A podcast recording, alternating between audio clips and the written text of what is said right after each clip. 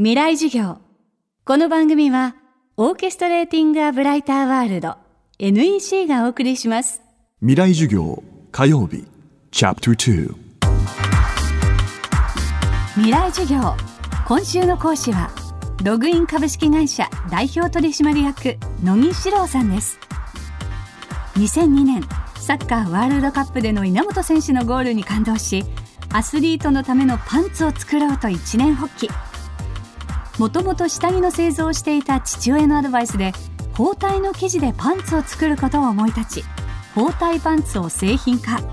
現在全国で販売され好評を博しています。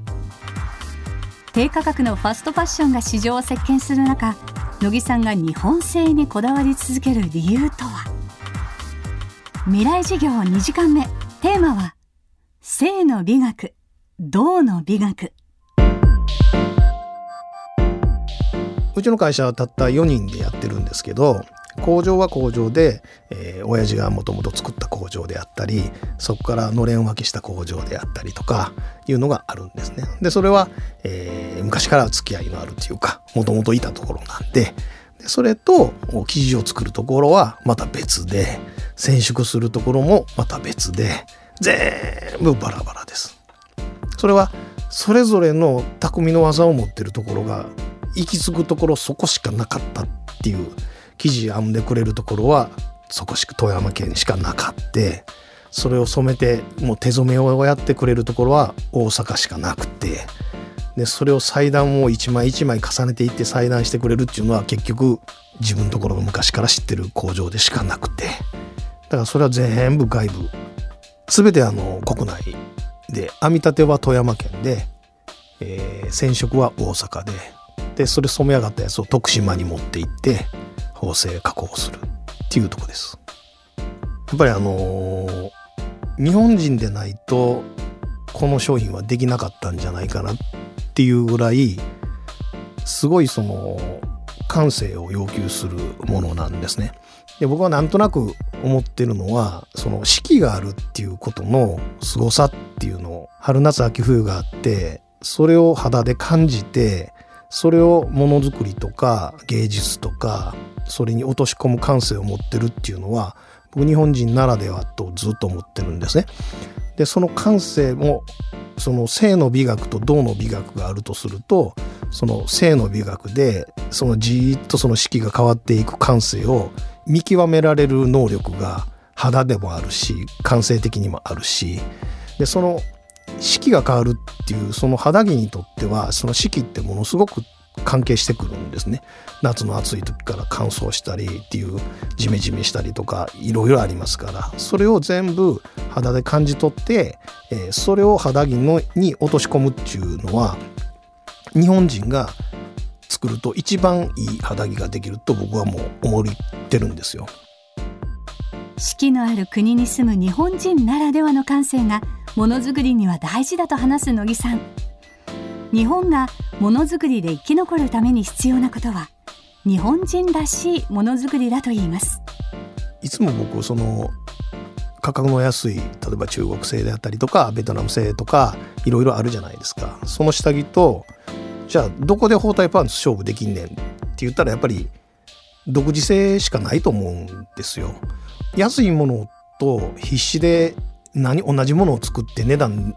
変わってますとか誰々がデザインしましたとか有名な人がこれやりましたって言ったところでそれの違いって物を2つ並べてみたらこの右と左のパンツをどっちがいいですかって言った時に多分品質の差ってそんなにないんですね。で僕らがやらなあかんことっていうのは日本人らしいものづくりっていうものを考えていかなあかんと思うんですよ。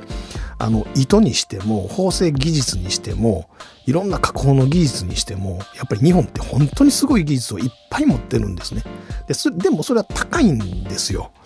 でだから皆さんそのメーカーさんは、えーと、その値段を下げなあかんからっていうことで品質をわざと落として、えー、値段に合うものをやっておられるんですけども技術的に言えばもっと素晴らしいものを作れる技術は持っておられるんですね。で僕がやらなあかんなと思ってるのはそういうところの技術をピックアップしてその独自の技術を付加価値として、えー、パンツにしたりいろんなものにしてあとは発信どうやって発信するかっていうのは僕らの役目やと思うんでそれをまあテレビとかもうそれラジオ雑誌新聞とかに何かで取り上げられてでその技術者とかそのメーカーさんのところにスポットが当たったら僕はええなと常に思ってます。だから今僕らがやろうとしてるのは日本の伝統技術で眠っててでこんな技術があるのに全然表に出てへんっていうやつを今パンツにしようとしてます。あの例えば前からもう何度かトライはしてるんですけど500年前から続く本藍染めの包帯パンツもトライしてますし今チャレンジしてるのが、えー、それも江戸時代から続く、えー、墨流しの技術を使ったあの印刷技法っていうかを使った包帯パンツっていうのにも今チャレンジしてます。未来授業今日はログイン株式会社代表取締役野木史郎さんの講義をお送りしました。明日も野木史郎さんの授業をお届けします。